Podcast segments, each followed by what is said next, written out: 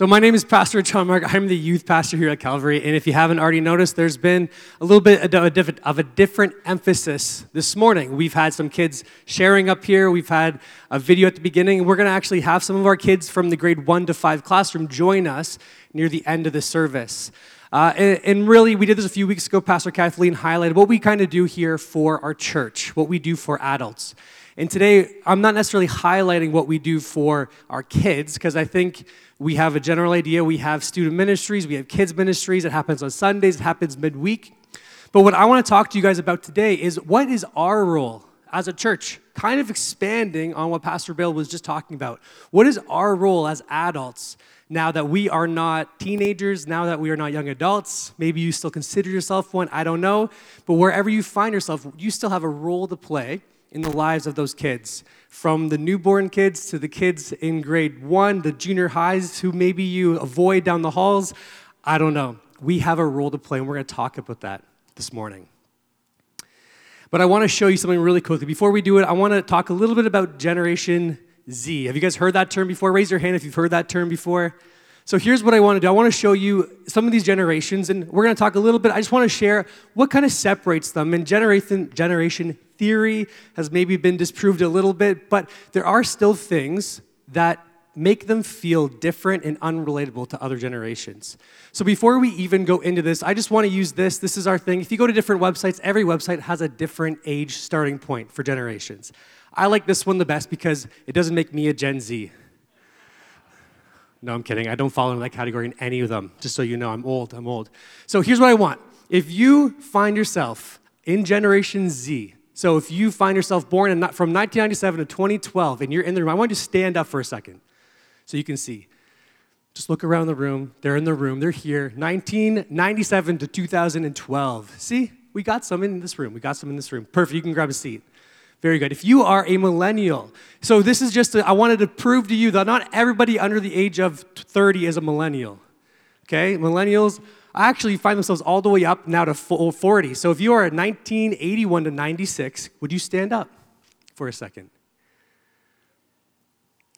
Wow, okay, there we go.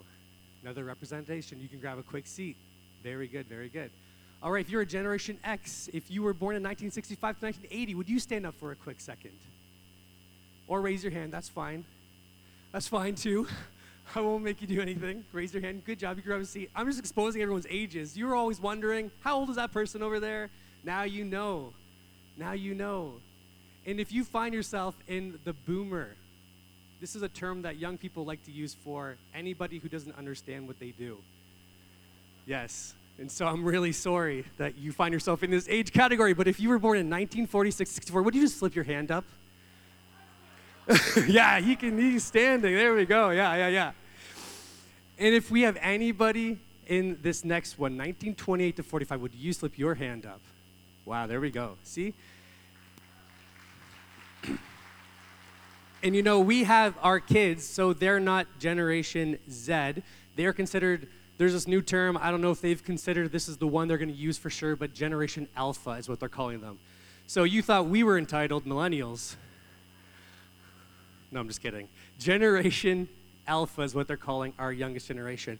What's so cool about Calvary and what's so cool about the church in general is that every single one of those generations is represented here. I think sometimes we maybe think it's made for me and it needs to fit my needs and needs to do exactly what I want it to do. But so does everyone else in every generation is feeling the same way. And so how do we how do we what role do we all play when it comes to the church? Who's it for? Is it for me and what I need? Is it for Generation Z? Is it for Generation X? Is it for the millennials? I think it's for all of us.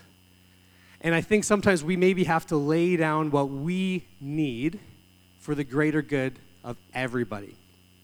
I just want to give you a couple, a couple things about Generation Z that just will help formulate and help us craft this other conversation we're going to have today.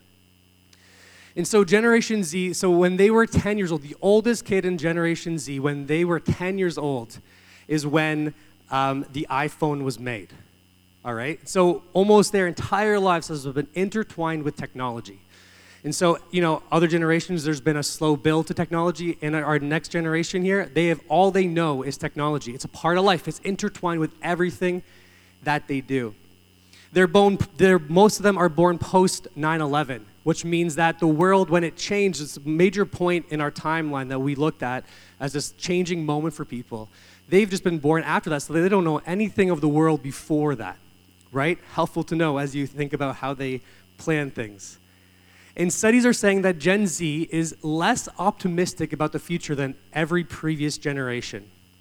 Every test that they do, they're talking about Generation Z, so 25 year olds and under, are less optimistic about the future than previous generations.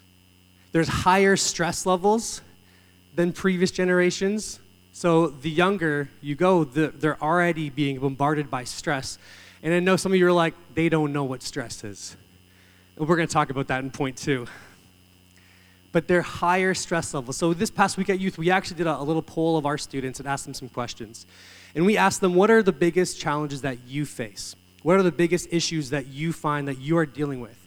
Over 50% of our students here, this isn't a study anywhere else, said stress was one of their biggest issues that they face. Stressing out about the choices they make, stressing out about how do they know they're making the right choices, you know, a secret I wish someone told me when I was younger is that everybody doesn't know what they're doing. You know, uh, when you're younger, you're like, they all have it put together, they know what they're doing. Like, when am I to get to that point? What I've learned is that you never get to that point. Am I true? Is that right? or am I just crazy? but I, I, think that they're struggling with choices. They're struggling with high stress levels, with high expectations, that there's this, this, uh, this idea that they, they have all these things accessible to them. They better do something with it and they're feeling stressed out. And they're also, studies are saying, the most neglected generation, more neglected than previous generations. Even though they're surrounded by people, even though they're interacting with people online and in person all the time, they're finding themselves, and all the studies are showing that they are a neglected generation. So, how do we care for a generation of humans who are less optimistic, more stressed, and feel like they are doing life alone? That's that's a, that's a lot to carry. That's a lot to carry. And I think sometimes we look at our kids and our students and we think, oh, they're okay. They can just enjoy what they're doing. But on the, on the inside, deep down, they're facing big, big issues.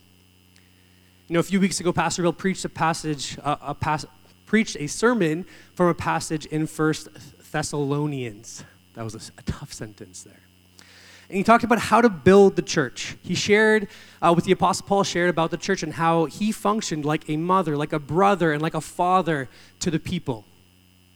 How he cared for them, how he worked alongside of them, how he mentored them. Bill said that we need to be intentional about making connections with others and doing life together. When each person is connected to others in the body of Christ, we are held together. And, and I believe that this is a true statement, what he's saying here. We all have a role to play in the family, in the family that we are at church, in, in our family, in this family, in the body of Christ, we all have a role to play. And if we're going to lead the way for the next generation, right, this is our role. This is what we just said, I do. We just did that. We just said, we're going to do this. We're going to lead the way for our kids. We're going to show them. We're going to model it. If we're going to do that, here's four things that I think they need from us. Number one is relationship. And some of these, these, this is, like I said at the beginning, a little bit more informational this morning, but I think really helpful for us to just get it in our, in our brains. What do they need from us, this next generation? Well, they need relationship. And that might be like, yeah, of course, they need relationship. That, that makes sense. But, but I think this is so important. We are, des- we are designed for relationship. We talk about this all the time. We're designed for relationship with God and with others. When we are disconnected from those relationships, life is tough I think we can all see a moment in life where we were disconnected from God, disconnected from people, and it makes life hard to handle. We are designed for relationship. You see, most adults to student relationships in the church consist of you maybe you know like a small wave in the hallway or a smile or or hey, how's school going? You know, there's not much deeper relationship than that often. You see, what students desire more than anything is real, authentic relationships where they know you care. Where they know you care. You see, they have enough people in their lives pretending to be there for them. They have enough people in their life that are adults who pretend to care. You know, I once had a student say, Every adult in my life is paid to be there. You know, they, they came from a single parent home and they said, outside of my mom, I don't have a relationship with my dad. My teachers, every other adult I interact with is paid to be there. And my heart broke for that person because they already are coming into every relationship thinking this person is getting something out of this. They're not here, they're not sacrificing anything, they don't actually care about me. What they need are adults who care, who are present, who show up, who have a real relationship with them. I've shared this before, but uh, the Barna Institute, they, they shared this study that they did of, of students who, after high school, stuck with their faith, who made it through, who were resilient, who, who were able to keep it going. The two things they had in common were number one, they had two mentors outside of their parents, two people outside of their parents who cared about them, who had a real relationship with them. And number two, they served in the church during their teen years. They found where they fit within the body of Christ. And, and this is so important, but how many people, you know, if you think about your life, how many people outside of your parents poured into you, mentored you, cared for you, knew your birthday? Very little simple thing like that, knew when your birthday was, celebrated with you, knew when to pray for you. I'd imagine most of you have somebody you can think of outside of your parents who played a pivotal role. And our students are not getting that to the same extent as maybe they once were. See, when you're in a relationship, you spend time together. You know the good and the bad. You laugh, you cry together, you pray together, and it costs us something. And I think sometimes we are all, as adults, are so overwhelmed with everything that we're facing that we can't even imagine giving more and paying that cost and being a part of kids' lives because we know that's going to cost us so much and we don't have enough to give. And I don't, know, I don't know necessarily how to fix that problem, but I know personally that can be something for me. Is I don't know if I can handle another tough conversation. I don't know if I can handle uh, walking down this road and getting more negative information, not knowing how to deal with it, not having the right answers. I think there's this burden that we all need to carry to share the load. See, as Christians, we are called to go and make disciples, right? The Great Commission, we know this. In Matthew, Jesus, when he leaves earth, he says, Go and make disciples. That's what you need to do. But discipleship is not just telling people what to do. It's not just about us standing up here and telling you what to do, now you go and uh, go ahead and do it. What discipleship is, is showing people what to do. It's actually showing them, it's actually modeling a way. Discipleship is an invitation to a relationship with a promise of a better way of life. See, Jesus invited the disciples into a relationship, He showed them a better way and He does for you and for me. But it's hard to show the next generation a better way when we don't have a real relationship with them, when we don't spend time with them, when we don't, show, we don't have an opportunity to show them. You know, I have so many examples of our youth leaders because that's the world that I live in on a daily basis of them doing this so incredibly well. You see, a win for us in youth ministry is when our students are not coming to Pastor Natalie or, or, myself, but when they're going to our youth leaders, when they're calling on them for, for help, for guidance, for, for prayer, for wisdom. And that's just an incredible moment when we we have all these adult leaders who are there who are caring for our kids. And we have adults in every age, or we have adult leaders in our youth ministry from every generation uh, block. Which is such an incredible thing. Um, but we always need more. we'll talk about that after, too. But I have so many different examples. But this one example from that's not just a youth leader role that I think isn't helpful for you to know. Is somebody, this is a story that I heard this week. And so it wasn't someone who gives us time on a Wednesday, but it was actually someone who just is in this building on a Sunday morning, who just went the extra mile, where they saw a student and they had an opportunity, so they started talking to the student, this parent was sharing. And they started having a conversation and they started sharing with each other. And all of a sudden, they're, they're praying for this student. They're speaking life into the student. They're, they're opening up to them. They're sharing their, their struggles with them. And it was just this incredible moment where now a relationship is being formed, not because they're giving up their time, but because they were just aware of what was happening around them. And I think for all of us, it doesn't necessarily need to be this lifelong commitment where you're now giving up nights of your week. Maybe that is for some of you, but maybe it's not. But my challenge for you would be what students do you see in the room, even right now? On a Sunday morning when you're walking down the halls? Do you know their names? Do you know what school they go to? Do you know when their birthday is? Little things that I would just challenge you to be mindful. Maybe pick one person that you're going to look at. And It doesn't have to be a student. Look at someone else in the room and say, maybe they're in the generation below you. look at them. Every single one of us has a desire to be known and to be loved, not just our people under 25. So there's a role to play all the time that we have. So, number one, relationship, real, authentic relationship. Number two, empathy. Everyone say empathy. See, the definition of empathy is the ability to understand and share the feelings of another. You see, Gen Z is walking around feeling hopeless, feeling filled with stress and anxiety about their decisions, and in turn feel like they're doing it alone. See, the last thing they need is someone older than them saying, You want to know what real stress is? Try being a parent right? The last thing they need is someone to say, "You want to know what it really what's really hard? Try doing this."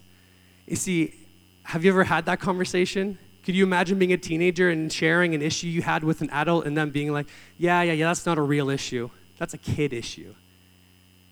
Imagine what kind of walls that would put up as a student. You see, what they need is someone to understand and share their feelings. Their feelings are real. We don't devalue their feelings. We don't let them live in their feelings, right? We don't let them stay there, but we have to hear them from where they're going at. When they tell you, I just broke up with my boyfriend and it's the end of the world. It, well, it is the end of the world for them, and it probably was for some of you when that happened to you, right? But we, we say, oh, it's okay, you're just a teenager. It's all good. It's like, no, that was actually the end of the world. I don't know if you've been there. Maybe none of you ever got broken up with. You're all amazing.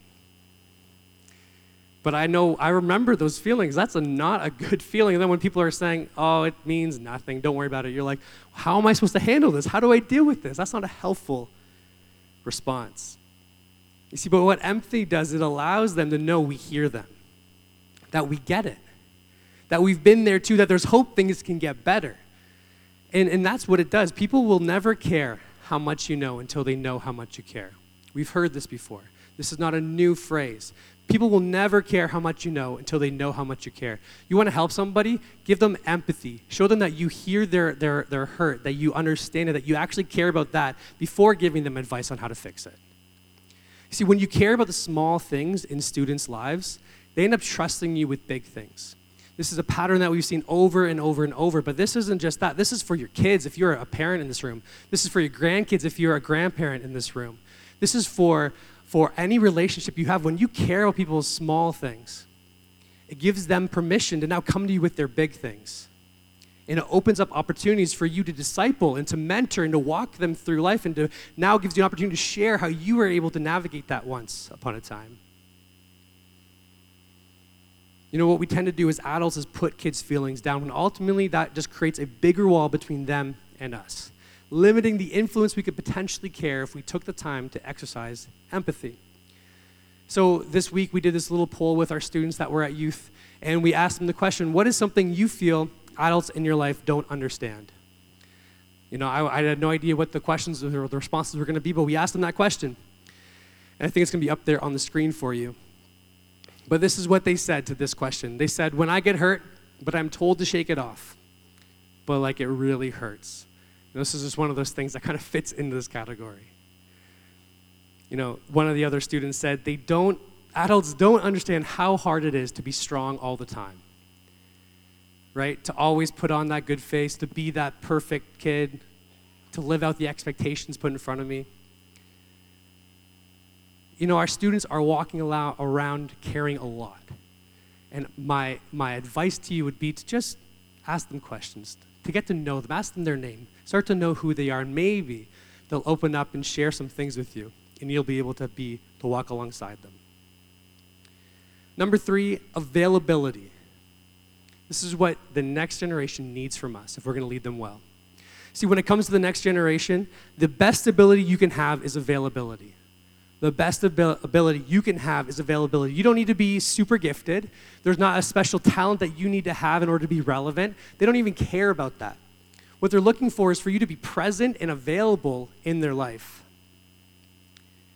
The reality is, people gravitate towards where they are valued most, right? This probably is not just a teenager thing, this is for all of us. We gravitate to the places where we feel valued the most. You know, where are you going to spend your time, even now as an adult? Are you going to spend it with people who see you better than you see yourself, or with people who treat you like you're a thorn in their side? Where are you going to spend your time? You're probably going to spend it with the people who value you the most. You know, our students, why do they always choose sports over church, right? There's this conversation that we've had.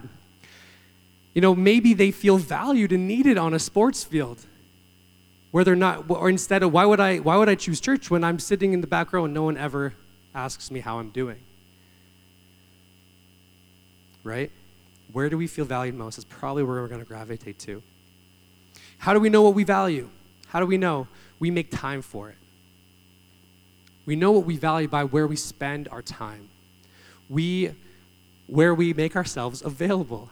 See, what Gen Z desires is for you and for me to be available. You know, this is something that I think is so incredibly crucial, right? When a student or, or somebody comes to you and says, Hey, could you help me? It's like, Oh, can I help you Tuesday at 5? It's like, No, that's not helpful. You, you make time for the people who call on you. And this is what our students need from us, from our parents, from our grandparents, from other adults in their lives who can be there and be present. They need us to be available. You know, we asked we asked our students this question. This was the next one that we asked them on the quiz was if you could say anything to the adults in your life, what would you say? And there are some really big answers there. There was a lot of, of good, thoughtful answers. But I think this gives a glimpse into what a lot of them were trying to say. Is I just want guidance and help navigating life. Sometimes I don't know what or how to do things. They're looking for us to be available, to share wisdom, to share resources to help them walk through life where we assume they know what to do. They can, they can just go to Google and figure it out. What they're looking for is human relationship that's available to them to actually help them walk through it. Number four here is listen. Doesn't fit necessarily with the other words, but this one, it works with the overall word I'm trying to spell here, like a good pastor. But listen, what Generation Z needs from us is for us to listen. This author says this it says, Being heard is so close to being loved that for the average person, they are almost indistinguishable. See, listening is an act of love. Everything Jesus did was personal before it was anything else. He listened to what people said to him and it extracted from it the cry of their hearts the, their suspect motives and, or the uncertainties. God knew everything, yet He inclines His ear to us, not for His sake, but for ours. There is something kind and big hearted in that act. You see, listening make, makes room for people. In a culture that places a high value on acceptance, there is no small thing when we make space first for who people are and then for what matters most to them. Only then can we know how to offer ourselves and our faith to them. You see, listening is this like this superpower that we can have. And it kind of falls in line with the empathy thing, but I think there's this, this, this moment where we are called to love people. We're called to be known by our love. And the easiest way you can love somebody is just by listening to them, by sitting down with them, asking them questions, allowing them to speak, to understanding them before you try to help them walk through their problem. I think that is an incredibly important skill that we can, we can take on as adults and the, for the students, for the next generation, for the generations all around us in this church. You see, if we want to lead the way for the next generation, we have to be adults who are real. In these four words, this is what it spells out. So when you hear the word real, this is what we are striving to be as adults in the church, leading the next generation. If we want to lead the way well for them, we have to people who build relationships. We have the people who, who walk in empathy, who actually listen, who care about the things that they're going through, who hear their, their issues and now and give them a space to empathize with them. Adults who are available to help, to jump in, to be present in students' lives, and adults who are ready to listen, not just to give advice, but actually to sit there and listen. I think this is so so incredibly crucial and so simple. It's not necessarily these big, crazy things that are new to you. These are just things that you probably desired when you were a student or when you were growing up as a young parent or as you're navigating the workplace. These are things that we all desire in life. And imagine if every single one of us in this room had that present adults in our lives who were real, who modeled all these things for us. See, I want to bring you quickly to this, this story that came to my mind in the Bible in Acts.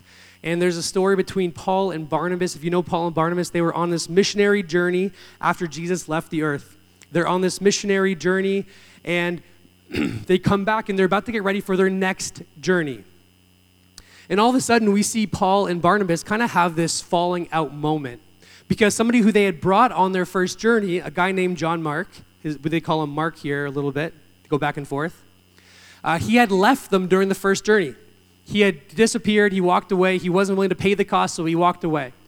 And now Paul and Barnabas are fighting over the fact that should we take him with us? Should we bring Mark, John Mark, should we bring him with us on this next journey?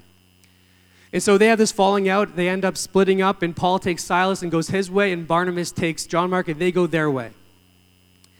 And, and what happens is kind of funny. A couple chapters or a couple books later in the New Testament, we see this moment in Timothy where Paul says, Get Mark and bring him with you, for he is useful to me in ministering.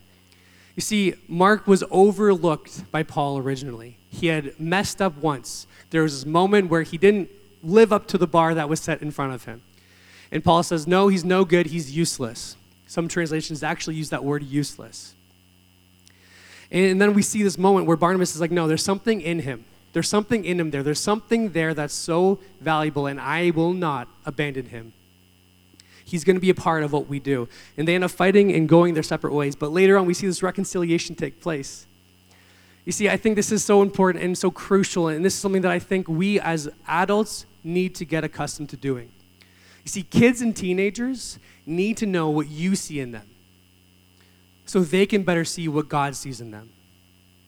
They need to know what you see in them so they can better see what God sees in them. See, they're carrying around this lack of optimism and they're carrying around stress and anxiety and all these heavy things that they don't even see what God sees in them.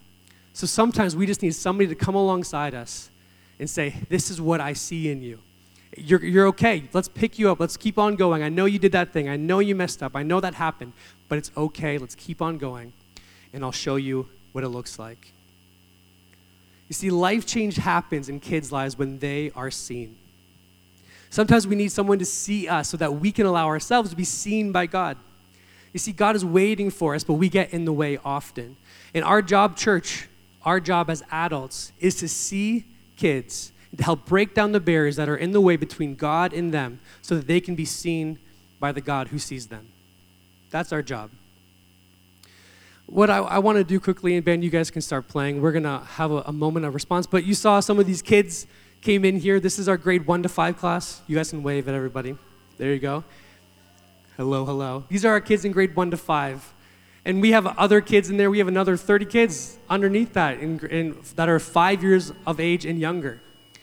And we have a lot of kids and youth and young adults in this church. There's a lot of people present. and we have a lot of incredible leaders who serve in these areas. And, you know, quickly, I just want to highlight some of our student and kids workers um, there's a few present in here, but you know, if you serve at Calvary, could you stand for a second? If you serve in any capacity at Calvary, would you stand? Not just in kids, but in all over the place. You see, there are over 150 people who serve at Calvary. And we need you as adult leaders and as student leaders in all these different areas to see the kids and to see the next generation, to walk alongside them. We're so thankful for each of you. Our church could not exist without you guys.